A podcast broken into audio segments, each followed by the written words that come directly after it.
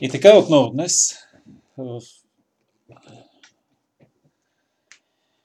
в един сериозен, задълбочен процес на изучаване на Словото Божие започваме деня си. И нека днес да прочетем трета глава на послание към колосяните от а, пети стих до девети. Затова, казва Павел, умъртвете природните си части, които действат за земята. Блудство, нечистота, страст, пагубни похоти и сребролюбие, което е идолопоклонство, поради които идва Божият гняв върху рода на непокорните, в които и вие някога сте ходили, когато живеехте в тях. Но сега отхвърлете и вие всичко това – гняв, ярост, злоба, хулене, срамно говорене с устата си. Не се лъжете един друг, понеже сте съблекли вече стария човек с делата му.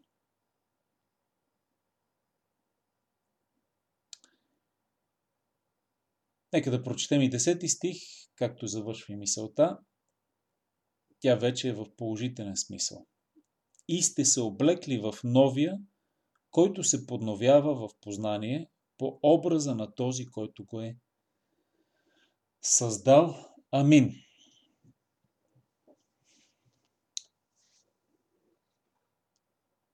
Мили приятели, толкова, толкова е ценно Словото Божие в своя баланс, освен всичко друго, удивителна книга – без съмнение, без всяко противоречие, както се изразява и Павел. И след като говорихме в трета глава, началото, първите стихове за славното ни положение в Христос, както и първите две глави също говори за това, кой е Христос и кои сме ние в Него, за славното ни бъдеще а и настояще в Бога, като вярващи хора, като преобразени, като призовани, извлечени, из, изведени от този свят а, Божии чада. Това е славно, прекрасно достояние на нас, християните. Но сме все още на тази земя и Бог не е благоволил да ни отнеме способността да грешим и а, инструмента да грешим, който е нашата стара греховна природа.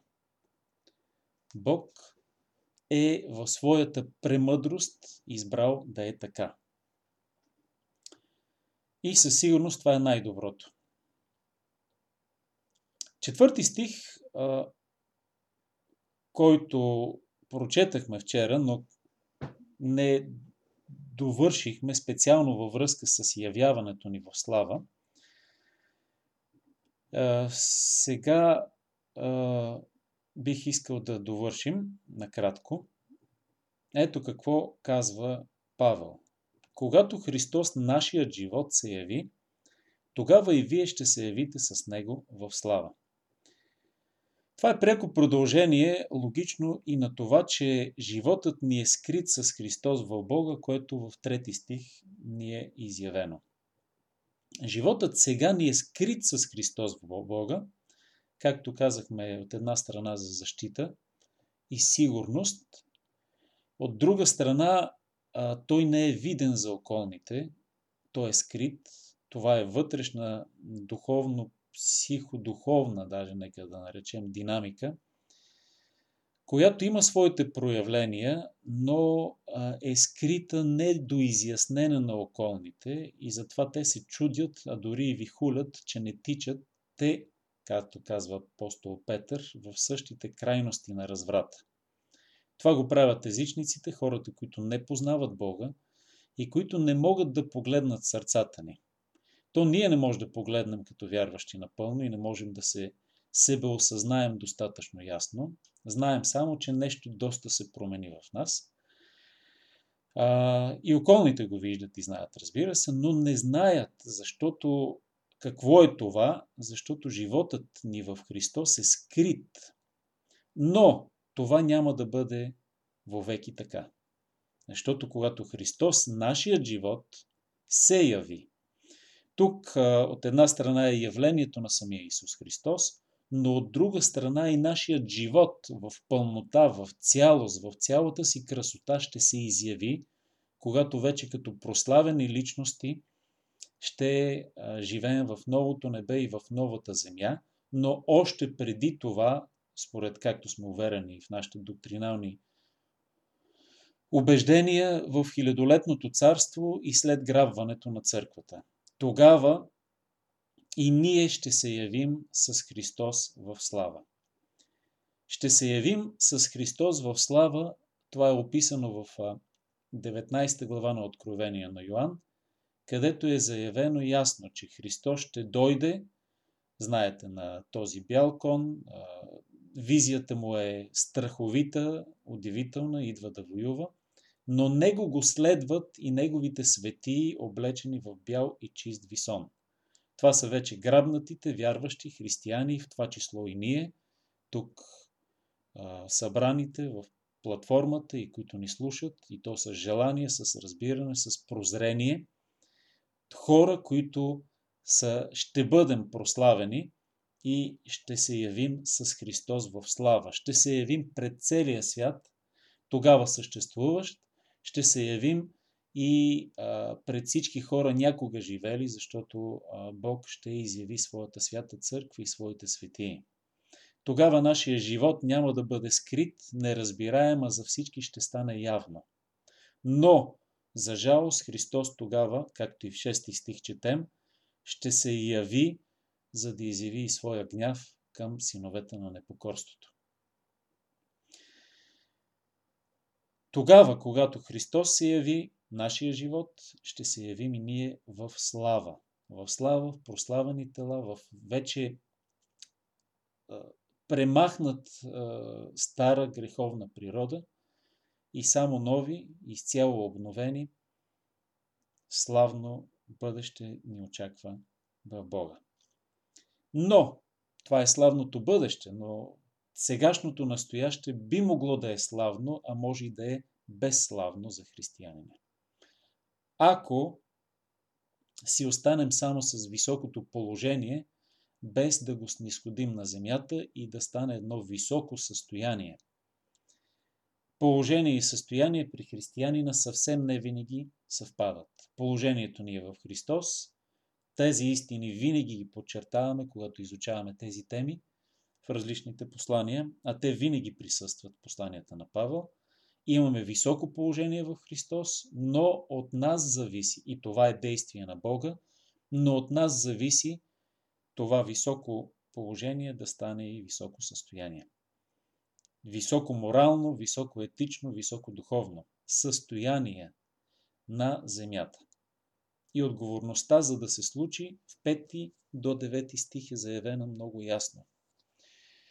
Че е наша и какво да правим.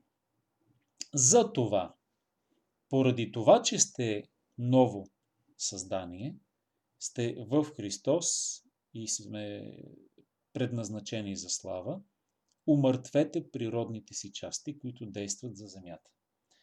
Затова, пети стих, го направете. Умъртвете се има предвид, самата дума е доста силна. Това е една, едно действие на умъртвяване, което е с голяма решимост и твърдост. С голяма решимост. Това не е просто някаква смъртна присъда, която можем да издадем по принцип, но а, подлежи на обжалване, подлежи на а, отлагане, евентуално бъдеща амнистия. Такова нещо християнин не би следвал дори да допуска. Апостолът дори го заявява още по-категорично в 12 глава на Евреи, когато казва Не сте се съпротивили още до кръв в борбата си срещу греха. Тоест, съпротивете се, ако е нужно дори до кръв. Умъртвете природните си части. Действайте с пълна решимост, защото, както Ричард Бакстър се изразява, един Божий човек от средновековието, казва, действайте към природните си части, към старата си природа, към греха, който все още живее във вас и действа, като към убиец. Защото той е убиец. Той ви убиваше живота, той щеше да ви вкара в ада и той заслужава вашето, вашето гневно, радикално, категорично отношение на негодование и на тотално безапелационно осъждане а, на смърт. Затова умъртвете природните си части. Тази решимост е задължителна, защото такава решимост трябва да имаме и срещу демоничните сили. Те не отстъпват, докато не им се възпротивим, стоейки твърди във вярата, както и Яков говори и Петър говори. От един ранг, от едно тесто са замесени и демоните, и греха. И за това същата решимост, категоричност, безкомпромисна безапелационност трябва да проявяваме и към греха, и към природните части, които а, го реализират, чрез дори нашите тела. Тази решимост, опитах се дори да насложа дума върху думи, все по-силни, защото не би следвало по никакъв начин да проявяваме апатичност. Умъртвете природните части. Това е заповед Божия и е безапелационно с няколко удивителни. Кои са природните части, които действат за Земята? Има няколко добавени в курсив думи, за да се изяви. Тук в издателство Верен, да речем, е преведено Умъртвете земното у вас. Синодалните преводи, руски, български, говорят за членовете, членовете на вашето тяло се има предвид, които обаче трябва да се уточни, да се подчертае, и това е свързано с въпроса с кетизма, не са сами по себе си зли. Телата не трябва да се нарушават целостта им, да се бичуваме. Тялото не е само по себе си зло, но синтеза между тяло и душа в, един, в една блудна прегръдка, така да се каже, са, те, са този, тази комбинация грешна душа и греховно тяло, които вършат злините. И това е невидима, нематериална същност. Умъртвяването става само единствено чрез Светия Дух, силата на Светия Дух и силата на възродения ни Дух. И щом като ни е казано умъртвете, значи можем да умъртвяваме а, своите членове, своите за да бъде по-общо и да не се стане объркване, както казахме, издателство Верен е казало земното у вас умъртвете. Действията, които действат за земята, защото има в самия гръцки оригинал идеята за земя, за земно, затова и така е преведено. Земните си части, това, което е за земята и което прехожда, което няма да го имаме има се предвид греховната ни стара природа на небето, защото то е само за земята. Все още сме в него. И се изрежда кои са тези, за да не стане объркване, че едва ли не става въпрос за телата ни. Блудство, нечистота, страст, пагубни похоти, сребролюбие. Нека да ги разгледаме накратко, едно по едно без да изпадаме в много подробности, защото подробно ги разглеждахме в много от другите ни изучавания. Интересно е, че в общо взето всяко послание апостол Павел изрежда точно тези или подобни а, греховни наклонности, зли деяния, които Бог а, ненавижда и срещу които се гневи. Те са свързани и тези тук изредените преди всичко с а, някаква форма на сексуална неправда. Блудство. Блудството е а, това, което това, което е а, свързано с а, сексуалната нечистота и неправилна употреба на тялото и на замислени изначално от Бога полови взаимоотношения. Блудство в по-тесен смисъл е сексуални взаимоотношения извън брака. Нека така да го разширим, преди брака или в него. Защото блудство и прелюбодейство са две отделни думи, които тук явно са е, обединени в едно. Всякаква форма на сексуална нечистота, блудство. Нечистотата е прояван, има толкова много проявления а, и навсякъде още взето е преведена като, като нечистота. Нечисто във всякакви е, форми. Нечисти помисли, нечисти думи, нечисто дори тяло, физическо, което също Бог а, не харесва. Тук е момента за една вметка, като говорихме за, като говорихме за а, аскетизма, а, великия Антоний, а, той през целия си живот в аскетизъм, в пустинничество, в монашество – е а, взел решение и го е приложил на практика да не се мие нито веднъж. Великият, още по-великия, в кавички, Йоанн Дамаскин, на който се базира съвременното православно богословие, той е проповядвал, че тялото, че проповядвал е, че е много достойно човек въобще да не се грижи за тялото си. Това е достоинство за един истински монах. Да не говорим пък за един стълпник, който стоял 36 години на стълб, за да покаже своето велико подвизаване и да предизвика Божието одобрение, това ли не и внимание. Това е свързано с още една форма на нечистота, която също Бог мрази. Дал ни е тяло, за което да се грижим, а не да го да му предоставяме възможността да се разлага и а, дори смърди. Но не само тялото, простете за израза смърди, но и душата може да смърди чрез най-разнообразни греховни проявления. И тук в тази дума нечистота се свързва, се, се включва всичко това. След това страст. Страстта е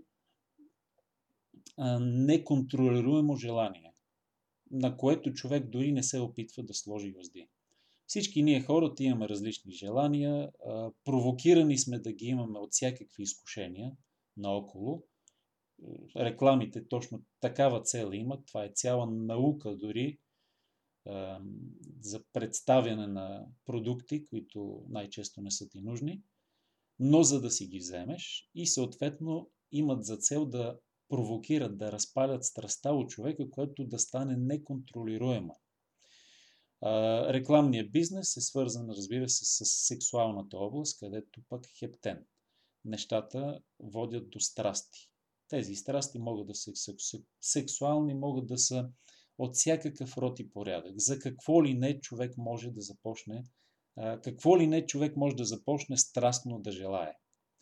До степен да не може да се удържи, и областите са невероятно много. 96% от населението на Земята, официално, а неофициално още няколко процента, имат някаква форма на зависимост, което е на базата на страст, която човек не може да контролира. Пагубни похоти още по-силно, тук като че ли се дават няколко синоними, всеки от които е по-силен от предишния – в което се изявяват тези както превода в стария превод Славейкови е зла пощявка. След страст дори има още по-силното, много близко до страстта, зла пощявка, зло желание, както и в издателство Верен, зли желания. Тук го четем като пагубна поход, всичко това е а, свързано с а, още по-голяма форма на страст. Тук може, разбира се, да се търсят и други синоними и обяснения на тази дума, но това още повече показва неконтролируемост в действията на човека. Всичко това трябва да бъде умъртвено. И последното, което, заради което идва Божия гняв върху синовете на непокорството, е сребролюбието, което е идолопоклонство. Сребролюбие е преведено на български, но то има и друг смисъл, не само любов към парите, но и всичко свързано с това, защото в крайна сметка тези финикийски знаци а, ни отварят вратите към всякакви други материални придобивки. И а, желанието да ги имаме все повече и повече а, е именно това идолопоклонство, защото най-малкото ние се покланяме на мамона вместо на Бога. А мамона, знаете, е, според самите думи на Исус Христос, е олицетворен или дори бихме казали демон от висшата иерархия на духовния демоничен свят, който именно приема поклонението заради желанието на хората да имат все повече и повече пари, средства, с които да богатеят все повече и повече, което съвсем естествено предполага да, да оставят любовта си, ако въобще някога са имали, към Бога. И това е идолопоклонство. Всичко, което замества Бога като център на вниманието, е идолопоклонство. И християни са способни. Познавам хора в обкръжението ми, които дори бидейки християни лъмтят за средства, средства, средства, пари, пари, пари, повече и повече. За какво? Всички знаят, че, ще ги вкарат, че не могат да ги вземат в гроба и въпреки това отдават целия си живот на това безумие, наречено сребролюбие. Едно уточнение, самото богатство, само, само по себе си богатството не е подсъдно от Бога. Има много богати е, вярващи в Стария Завет и днес ги има, но любовта към това, което замества любовта ни към Бога, е сребролюбие, което е идолопоклонство. Затова и свързах двете неща в едно, както и апостол Павел ги отъждествява. Идолопоклонство. При всички случаи това ни отклонява от Бога и от истинско поклонение и любов към Него. Поради всичко това идва Божия гняв върху рода на непокорните. Поради тези неща, още колко много, които не са изредени, но доста така компактно изявено, така да се каже, представителна извадка на греховните ни действия и нагласи. Всичко това трябва да умъртвим, защото поради него идва Божия гняв. Идва, но тук се има предвид не само, че ще дойде, но идва и по принцип. Та самата, самия глагол а, идва не е, че ще дойде, поради, кой, поради които ще дойде, а идва във всеки един момент.